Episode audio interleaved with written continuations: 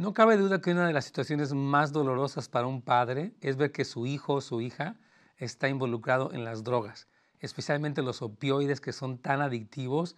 El problema se ha vuelto una especie de pandemia en el país donde cientos de miles de jóvenes están en este tipo de problema.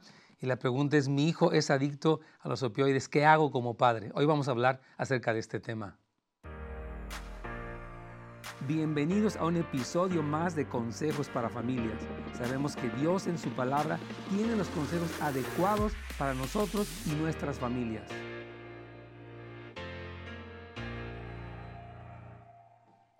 Hola, ¿qué tal amigos? ¿Cómo están? Nos encanta saludarlos aquí en su programa Consejos para Familias. Eh, hoy con el tema este de mi hijo es adicto a los opioides. Y bueno, ah, quiero rápidamente dar unas pequeñas estadísticas, para un poquito de las estadísticas para que sepamos toda la magnitud de este problema. Se dice que más de 330 millones de personas o un 10% de la población de los Estados Unidos sufren de adicción. Dos millones de personas en los Estados Unidos sufren del abuso de sustancias debido a los analgésicos recetados y 110 toneladas de opioides adictivos son consumidos en los Estados Unidos cada año. La sobredosis de opioides y las muertes, incluyendo aquellas que involucran los medicamentos recetados y la heroína, se han triplicado en los Estados Unidos desde el año 2000 hasta el 2014. Un 85% de los que están adictos tienen otros problemas de salud mental. Y para hablar de este tema tenemos aquí a Juan Jiménez, quien es, como ustedes saben, parte del equipo de, liderazgo de los ancianos de la iglesia, junto con su esposa Luisa. Ellos dirigen el Ministerio Casa de Restauración. Y bueno, qué bueno que estás aquí, Juanito. Bienvenido. Pastor, muchas gracias por la invitación. Es un tema que en mi experiencia eh, lo viví Sé lo que es ser adicto, sé que es eh, tener eh, problemas eh, muy graves dentro de la familia, porque como hijo fui adicto, como esposo fui adicto, y son situaciones que me han llevado a vivir cosas muy difíciles, no solo a mí, también a la familia. Claro. Sí, yo creo que cuando alguien pasó por este tipo de cosas, definitivamente entiende un poco la, la, problemática, pero obviamente hay pues hay muchas cosas que actualmente están complicando esto, ¿no? Que es, por ejemplo, este fentanilo, ¿no? Que es una de las drogas más comunes ah, y que está causando más muertes en la actualidad. O sea que el problema como que se ha, hecho, más todavía por el fácil acceso a las drogas, por la complejidad de la cultura y yo creo que por la, eh, o sea, como que hay tanto acceso, la cultura le dice al joven, tú haz lo que quieras, eres libre, eh, y les dan acceso a eso, entonces está causando una crisis tremenda. Y, y la pregunta es, ¿qué, ¿qué, le decimos a un papá, Juanito, que su hijo está en esta adicción? Yo creo que es, es muy importante que el padre eh, se informe, pastor, qué son las drogas. ¿Cuáles son lo que ocasiona y cómo identificarlas? Porque muchas veces como padres no sabemos o no nos damos cuenta que nuestro hijo se está drogando. ¿Sabe qué? O muchas veces no lo creemos. La negación nos lleva a, evitarlo mejor y no enfrentarlo. Entonces yo creo que un padre debe educarse en, qué son las drogas como el fentalino que está afectando tanto a la juventud. Porque eh, ellos están buscando la manera de sobrevivir, de fugarse, de encontrar un placer y lo encuentran en ello. Dicen que el fentalino es súper adictivo. Pues. Súper adictivo. Entonces muchos jóvenes lo consumen y como dice usted, lamentablemente las drogas son progresivas. Sí. O sea, no es como que te drogas y estás bien, no. te afecta física, emocional y espiritualmente. Así es. Es un problema muy complejo. Yo creo que los papás sí tenemos que estar alertas de estos procesos en nuestros jóvenes. Ah, ¿Cuáles serían, Juanito, algunos de los síntomas que un papá puede empezar a ver que tal vez su hijo a escondidas esté empezando a utilizar cualquier tipo de droga, incluido los opioides o el, fentanilo. Algo que es muy marcado, pastor, es el, aislamiento. Ya. Pensamos que porque el joven va creciendo, está en su proceso. Mm. Hay que darle su espacio. Dejémoslo solo. Lo que no sabemos es que los hijos detrás de la puerta del cuarto se están drogando en nuestra misma casa. Entonces es bien importante que los observemos, no como padres helicóptero, pero sí es bueno observar a tu hijo a los ojos. Si están nerviosos, por ejemplo, algo que tiene alguien que se droga es nervio, mm. porque quiere droga o porque está nervioso porque sabe que lo que está haciendo está mal, ¿verdad? Ver con qué tipo de personas se está juntando, hablar con él. Mm. Algo que, en mi caso me, me hizo mucho daño en mi relación con mis hijos fue el dejarlos, mm. el pensar que está viviendo su proceso. Sí, sí, Entonces yo me acuerdo que Karen me decía, papá, me estoy drogando. Y yo no le creí, pastor. Wow. Yo no le creí. Mi hija tenía 14 años, vino a decirme, sabes que estoy consumiendo esta droga y siento esto y esto. Y mi ignorancia o mi negación, no quise creerlo porque yo pensaba que ella estaba bien. Entonces muchas veces como padres pensamos que, no, mi hijo no. Mi hijo está bien.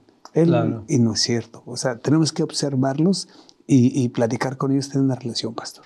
Sí, yo creo que, miren, hemos hablado mucho acerca de esto, Juanito, de cómo Muchas personas piensan que el éxito está determinado por el carro que traigo, la casa que me estoy comprando, este, los paseos que hago con mis hijos, eh, los teléfonos que les compro, pero no hay cosa más alejada de la verdad que eso, porque la conexión emocional con nuestros hijos, el vivir una vida cristiana apasionada por Dios, el, tener una buena relación de, de pareja, este tipo de cosas son oro valen más que todo el dinero. La Biblia dice, más vale un bocado seco y un paz que una casa de contiendas llena de provisiones. O sea que donde usted dice, no, es que aquí yo le compro y le doy y le llevo, sí, pero puede ser que ya este joven esté en un camino muy peligroso, adictivo. Estoy escuchando, por ejemplo, de cómo se ha incrementado la cantidad de suicidios entre las jóvenes adolescentes en este año pasado. Y, o sea, yo decía, a pesar de que se les da todo el libertinaje, que hagan lo que quieran con su sexualidad, se les legaliza, se les dan películas, música, eh, se les celebra, a pesar de eso, los suicidios entre las jóvenes se han incrementado en un porcentaje muy alto. Así es. Hace, hace, poco en la escuela de mis nietos, un niño de 10 años se suicidó. Un niño de 10 años. 10 años. 10 años se ahorcó en su cuarto con sus hermanos dormidos. Entonces, la pregunta es, y, no es culpar a los padres, pero sí estar alerta de qué estamos haciendo con nuestros hijos, porque muchas veces pensamos que estamos haciendo lo correcto para darles lo material. Pero ¿qué pasa de lo emocional? ¿Qué pasa de la afirmación? ¿Qué pasa de decirle, eres un triunfador, te quiero mucho? Y más que decírselo, abrazarlos, llevarlos al fútbol, salir con ellos a pasear, platicar con ellos, venir a la iglesia, que es tan importante, una formación espiritual para el niño, pastor, para que él crezca sano. Sí, fíjate, yo estaba platicando con, con mi hermana, ella tiene, ellos son misioneros, están ya desde hace 30 años en el campo misionero, sus hijos crecieron en los ranchos donde ellos sirven, los cuatro son cristianos, aman a Dios, y ella me estaba leyendo un poco, porque les dijo, ¿por qué ustedes ¿Cómo les afectó el que sus papás fueran misioneros y estuvieran involucrados en la obra? Los cuatro dicen, nos encantó. Y eh, ellos, eh, bueno, me decía mi, hermana, ¿no? Que la clave de un padre es su compromiso primero con Dios y luego con la iglesia. Los papás que han mantenido a sus hijos desconectados de la vida de iglesia, de la comunidad de otros jóvenes cristianos, han cometido un grave error, porque el joven necesita un apoyo emocional, necesita comunidad para poder eh, abrirse cuando cosas que tiene, rendir cuentas, que, se, que, se refuercen los valores de los padres. Entonces, yo animo mucho a los padres, hermanos, que sean padres, número uno, que vivan una vida cristiana real. Y número dos, que se conecten con las comunidades de la iglesia, no solamente llevarlo el domingo. Mi hermana me decía, hay personas que piensan que porque ya lo llevé a la iglesia el domingo ya es todo. No, es la vida de iglesia, es la comunidad.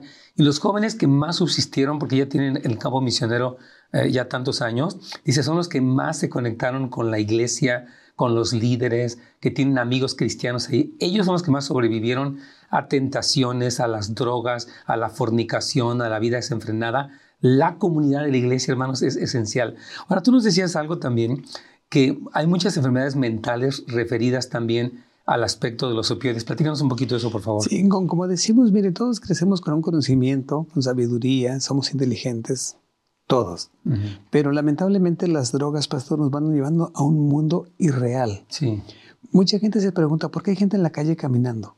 Solos como loquitos, alegando tanta droga. La droga nos va afectando emocionalmente en, nuestros genes, en nuestro cerebro. Entonces, ¿qué pasa? Llegamos a, vivir grados de locura. Muchos pueden salir, pero muchos sí se quedan. Así es. ¿Verdad? La combinación de alcohol, drogas, más los traumas, más la situación que estamos viviendo, nos lleva a vivir locura, pastor. Sí. Y muchas veces es una locura que, que no detectamos nosotros, pues nosotros somos los loquitos. Lo, que la, persona que vive con nosotros, la gente que nos ve, sí nos detecta. Entonces, lamentablemente llegamos a eso, a vivir locura a raíz de las drogas. De las drogas. Bueno, queremos rápidamente decirle, si usted tiene una pregunta este día, puede llamarnos al 877-711-3342. Recuerde que puede dejar su pregunta en nuestra página, ya sea de Facebook o de YouTube de Pastor Nets Gómez. Nos gustan sus llamadas también aquí en vivo, ya sabe, pero si no, usted puede dejar su pregunta en cualquiera de estos dos chats, repito, tanto de Facebook como de YouTube de Pastor Nes Gómez, y aquí estamos Juan y yo para, para responderles. Yo pienso, mira, eh, yo, bueno, viviendo aquí en Los Ángeles, ¿no? Eh, me ha tocado ver, bueno, yo desde que llegamos aquí vi un hombre que es homeless, que es indigente, y lo he visto su decadencia, ver, ya tenemos aquí más de 20 años en esa región, y he visto cómo obviamente va decayendo, pero sí, él comenzó con un problema de, eh, de, enfermedad mental y que después obviamente no sé qué tipo de medicamentos tome él o, o, no tome, no sé, pero he visto tremenda decadencia, es una tristeza. Entonces yo creo que el poder detectar, como tú decías, sin ser padre helicóptero, problemas de salud mental, un niño demasiado retraído, demasiado acomplejado, demasiado voluble, hay que empezar a notar qué está sucediendo en la vida de él. No se trata solamente de comprarle cosas o de ser nice con él, sino de orar, discernir, eh, platicar, porque sí hay problemas que cuando son, son más incipientes uno puede captarlos. Y otra cosa importante es todo el asunto de, de la crisis familiar, ¿no? los divorcios, las infidelidades, la pornografía, estas cosas que ocurren a nivel de pareja obviamente trascienden a los hijos y contribuyen a todos estos problemas de índole mental y por eso sí tenemos que recapacitar, yo creo. Totalmente. Miren, algo que queremos decirle amigos es que estamos para servirles como consejeros, como ministerio. Pero algo queremos invitarlos que analicen su familia, pastor. Sí. Miren, muchas veces eh, vemos al hijo, recibimos llamadas semanalmente de mamás o papás, mi hijo está haciendo esto, quiero que lo ayuden. Pero usted tiene que tomar el programa también. No, no, no, yo no soy el del problema, el del problema es él.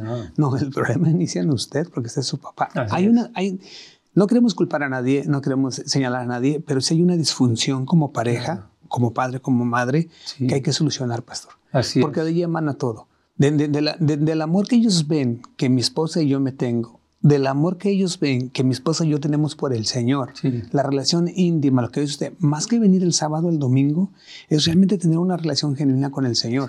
Los hijos lo ven, pastor. Sí. Oh, mi mamá es así en la iglesia, pero acá en la casa es diferente, o ven golpes, o ven hambre, o un padre que se va. Todo eso afecta a un niño. Claro.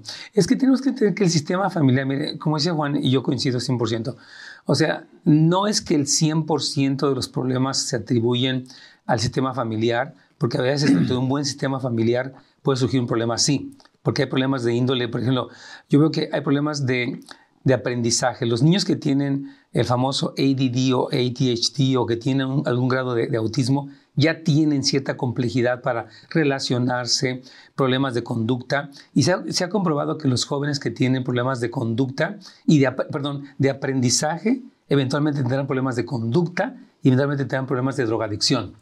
Entonces hay que entender que está la problemática propia del niño con las dificultades que puede tener, aunado a la situación que está ocurriendo en la familia, que necesitamos cuidar todo esto. Y repito, como, dice Juan, no queremos traer condenación, no queremos hacerle sentir mal, porque usted ya se siente mal. Queremos traer una esperanza, una dirección, una llamada de atención para despertar, porque estos problemas son serios. Ya tenemos una pregunta aquí. Dice, mi hija tiene un trastorno mental. Aparte de la adicción, la, eh, la interné en un hospital mental. La metí a rehabilitación, gasté todos mis ahorros y ella se fue a Estados Unidos y volvió a las drogas y dejó su medicamento y terapias. Corté toda comunicación con ella. Le dije que hasta que no deje las drogas no podemos hablar. Me duele mucho. Estoy haciendo lo correcto. Llora todos los días. ¿Qué le pues, decimos esto? Yo, yo le invitaría, mire, a analizar, ¿verdad? Yo creo que sí hay que poner límites, pero los límites son el amor, pastor. Sí. No es en resentimiento, no es en enojo, no es en ira, porque termina en esto, llorando. Sí. La culpa. Mire, yo, algo que, recomendamos es que se perdonen los padres. Sí. Que el padre tiene que perdonar y sí tiene que poner límites, pero yo le invitaría a que buscara un apoyo, alguien que la respalde emocionalmente a usted como madre, para que pueda estar sobria a la hora que hable con la hija, porque después el sentimiento de culpa es que la abandoné, le dejé de hablar, por eso está peor. Ella va a estar como ella quiere estar. Yo creo que es una mujer adulta. Sí. Ella toma la decisión. Ella ya no es su responsabilidad usted totalmente. Usted es responsable de lo que usted siente, sí. de cómo va a manejar la situación. Yo le invitaría que buscar apoyo, pues. 100%. Yo creo, yo recomendaría, me uno a, lo que está diciendo Juan, y aunado con, con, la vida de ayuno. La verdad, yo sí creo que padres que, que vemos problemáticas graves en nuestros hijos como esta, sí necesitamos decir, Señor, yo no reconozco mi incapacidad, ya le dije, ya, le, ya me callé, ya le toleré, ya le solepé, pero aún así sigue mal. Y yo me metería en un ayuno, ayunos de 40 días de, Daniel, ayunos semanales, porque si es una guerra espiritual. Y, y, de veras, cuando ya el hombre terminó, Juanito, solamente la intervención de Dios. Yo lo veo mucho en el caso del hijo pródigo, ¿no? Esta famosa eh, parábola o la historia que dio Jesús, eh, cuando este, este ah, joven se va y él tiene una crisis y en ese lugar donde eh, está alimentando a los cerdos, no hay trabajo, él recapacita. Entonces, pues estoy seguro que el papá estaba orando. Entonces, yo les animo que junto con el apoyo emocional se metan con el Señor y busquen mucho el, discernimiento del Espíritu Santo. O sea, Señor, dime cómo yo puedo eh, responder cuando me llama por teléfono, me pide dinero, le doy, no le doy, le cuelgo. Tenemos que ser sensibles, Juanito a la voz del Espíritu Santo. Yo estaba pensando, de veras, en este tiempo, hermanos, no podemos darnos el lujo, eh, el lujo de ser papás que no están llenos del Espíritu Santo. Para repetir esto, en este momento, a los desafíos culturales y espirituales tan grandes que vivimos, no podemos darnos el lujo de ser padres que no están llenos del Espíritu Santo. Búsquese una persona que ora en lenguas, que lee la palabra, que tiene una vida de oración, porque yo, yo estaba pensando, mira, el otro día estaba platicando, como estoy teniendo mis tiempos para orar con el Señor, ¿no? En lenguas y todo. Y, porque dije, Señor, no sé este día qué me depare de preguntas, decisiones que ameritan que yo responda en el Espíritu. Y precisamente tuve una plática con, pues con, con una de mis hijas y me hizo unas preguntas y yo dije, Señor, gracias que pude buscarte para no contestarle, pues como quieras, pues no sé, este, pues hay como, o sea, muy en nuestra carne necesitamos ser padres llenos del Espíritu Santo para poder responder a estas situaciones. Porque mira, yo veo, dice que se fue a Estados Unidos, durante, no sé, eran de México, dejó su medicamento y está en las drogas. Entonces está en una situación de crisis muy fuerte. Entonces, cortar toda la comunicación con ella, no sabemos si sea lo más sabio o no. Por eso le queremos decir que junto con el apoyo emocional, que yo creo que es imprescindible, una vida de ayuno llena del Espíritu Santo le va a dar cómo respondo ante una dinámica. Porque uno puede volver, como, tú dices, culpable, me vuelvo muy a, consentidor. Enojado, me vuelvo muy cruel. Entonces, ¿dónde está ese, e, este lugar en medio? ¿no? Totalmente. Es que las emociones que vivimos como padres, como oh, hijos adictos, nos llevan de un extremo a otro. Y hay que estar sobrios, pero solamente con la ayuda del Espíritu Santo, Pastor. Amén. A ver, yo quisiera que nos hablaras aquí de algunos puntos, el tiempo es muy corto. ¿Quieres hablar de los límites para la adicción? No drogarnos. Por favor, dinos, porque sí, tienes muchas cosas. Miren, algo como exadicto que, que a mí me sugirieron fue algo que no vaya a lugares donde hay droga. Sí. No te juntes con gente que se está drogando. Esos son límites para empezar a parar la, la droga pero no es la sanidad, solamente son límites. Eh, por un tiempo prudente me dijeron, me dijeron, no vayas a fiestas. Y muchas veces, ¿cómo no voy a ir a la fiesta? Son los 15 años de mi prima, y ahí quiero estar con ella. No vayas porque va a haber droga. Porque es un estamos en el proceso de restauración, es bueno poner límites, pastor, ¿verdad? Otra es, es, es real que el adicto tiene que buscar ayuda, pastor. Ya que puso los límites, tiene que ir a un centro de rehabilitación, ya sea neuróticos anónimos, a narcóticos anónimos, alcohólicos anónimos, depende de lo que esté consumiendo. ¿Qué pasa si no quieren? Pues miren, nosotros lo que hacemos, eh, si, si no quieren, un ejemplo como voy a decir, muchas veces uno les dice, les habla, los acompaña inclusive a los grupos y no quieren, uno tiene que buscar al Señor, tener descanso. Seguir orando por Él, me gusta lo que dice, seguir orando por Él, no descartarlo, no enojarse, porque muchas veces, si no quieres, ya no me hables, ya no quiero ser tu amigo, no, o sea, Él es mi hijo, sigo orando por Él y le sigo declarando sanidad en su vida, porque es la única manera, pastor, en la que un hijo va a hacer cambios por la gracia del Padre en su vida. Entonces yo sigo orando por, por mis hijos, ¿verdad? Sigo clamando por ellos y yo sé que un día el Señor va a hacer la obra. Amén. Pero no, no los descarto ni los desecho. Exacto. Entonces el punto es, si hay límites, por ejemplo, algo que yo, eh, eh, yo intento es busco un respeto, una línea de respeto entre él y yo. Claro. Que podamos estar bien, pero que él sepa, por ejemplo, mis hijos no toman delante de mí, no fuman. Bueno, uno, porque los demás no, lo hacen. No fuma nada. Sé que lo hace, sigo orando por él, ella conoce del Señor, pero mi meta es seguir sí. intercediendo por él y, hablándole del Señor. Así es. Así es, sí. Toda esa situación, yo, yo veo el dolor que uno tiene. Yo tengo hermanos adictos, eh, bueno, alcohólico uno y otro es, adicto, y, es un dolor porque ya mi, mi, padre falleció, obviamente, mi mamá ya es mayor, pero sí me, me duele. Yo estoy clamando semana tras semana, digo, Señor, solamente una intervención tipo Pablo de Tarso, ¿verdad? Donde él iba en su camino a hacer sus cosas y el Señor lo interrumpe y él irrumpe en su vida y los tira y, y él reacciona. Entonces yo creo que sí tenemos que, en muchos casos de estos hermanos, no, no estamos dando una respuesta simplista. Hemos visto la intervención de Dios para, eh, en un momento de crisis y de dolor, encontrarse con esta persona y que su orgullo y amargura, porque algo que yo veo que ocurre mucho con los adictos es la amargura. Uno de mis hermanos, su problema es que está súper amargado, tiene muchos años así, o tiene un odio literal hacia una de mis hermanas. Entonces, esto produce que él eh, siempre esté desquitándose y no, no quiere ayuda. Entonces, todos estos procesos, de, repito, de, de, amargura y de orgullo son parte del problema del adicto también. Sí, mire, no solo el adicto vive amargura, pastor también el padre o la esposa o el hijo. Claro. ¿Verdad? ¿Por qué? Porque realmente es vergonzoso ver a tu pariente borracho, drogado, perdido. Mm. Y eso nos produce un enojo y que nos lleva a rechazarlos. Por ejemplo, cuando somos líderes en la iglesia, nos da vergüenza. ¿Qué van a pensar de mí? La adicción de mi hijo hoy en día ya no es mi responsabilidad. es un hombre de más de 30 años. Mm. Yo le hablo, insisto por él, oro por él, pero él es el adicto, no yo. ¿Yo qué hago? Yo vengo con usted. Sí. Me siento triste, me mm. siento enojado, le platico mi sentir, me desahogo, hago esa catarsis emocional que me libera de la culpa, la vergüenza, lo que yo pueda sentir y me permite estar sobrio para apoyarlo mejor, para obrar mejor y mm. también como líder no me estorbe en la iglesia, porque mucha gente nos ha hecho preguntas, los hijos del pastor son adictos, los hijos mm. del pastor son esto. Pues son seres humanos todavía. Así. Especialmente los adultos, cuando, cuando son más pequeños, uno tiene la responsabilidad, pues ya que ellos salen de la tutela de, los padres, ya realmente uno no tiene control de eso. Una, una, pregunta más aquí. Dice, pastor, mi hermano tiene edad, tiene ADD. Él tiene 24 años de edad y no toma medicamento, toma exclusivamente, fuma marihuana y no quiere ayuda. ¿Qué hago? Tiene 24 años de edad y tiene ADD. Eh, es que el problema, mira, el, el, el este Ritalin, que es el que le dan a los que tienen ADD, tiene cuestiones contraproducentes. También se ha hablado mucho de, Ritalin.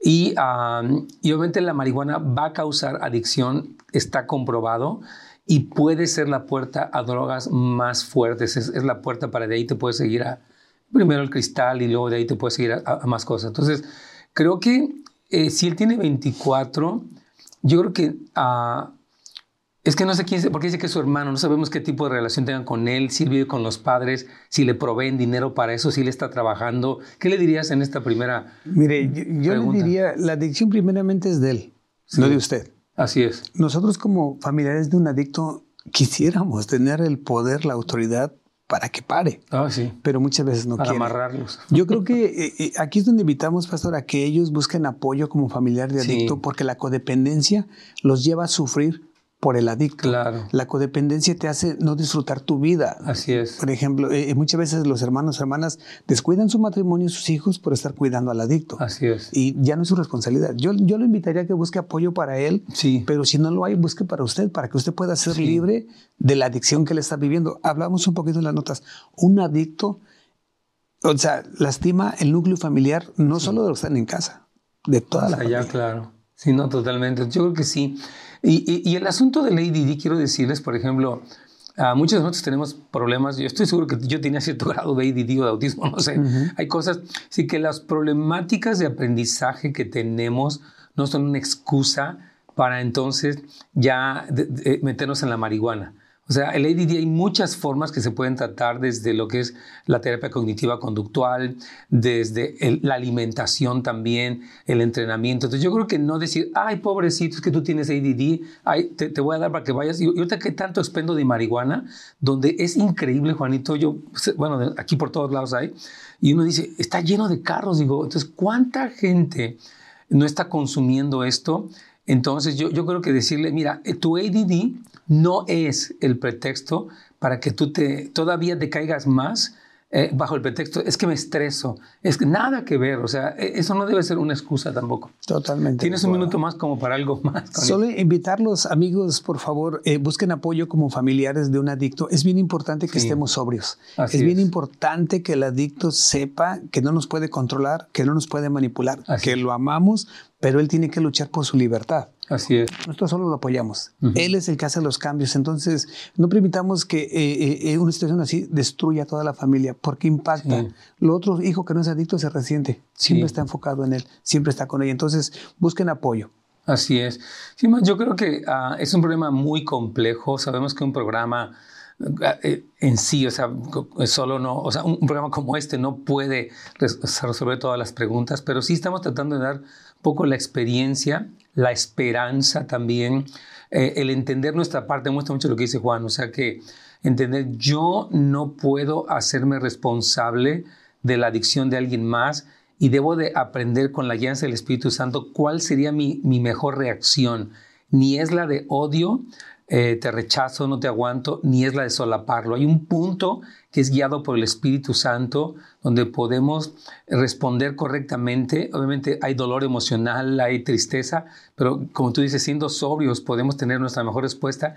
Y eso unido a una vida de, oración y de ayuno, Yo creo que eh, Dios nos dio esta preciosa herramienta de la oración como algo que donde podemos decir, Señor, ya no sé qué hacer. Yo, hasta aquí llegaron mis mi, esfuerzo, mis límites, mi, todo lo que puedo hacer, y yo me abandono para confiar en ti y pedirte tu intervención sobrenatural sobre esta persona a la que amo, porque a, mí me duele cuando de verdad yo pienso qué grave, qué doloroso, sin embargo tengo que entregárselo al Señor. Juanito, gracias por estar aquí. Gracias por la invitación, pastor. Te, invitamos a que regreses más, hermanos, que Dios nos los bendiga a todos y primeramente Dios mañana vamos a continuar con preguntas y respuestas. Gracias por habernos acompañado el día de hoy en un episodio más de Consejos para Familias. Nos vemos la siguiente vez.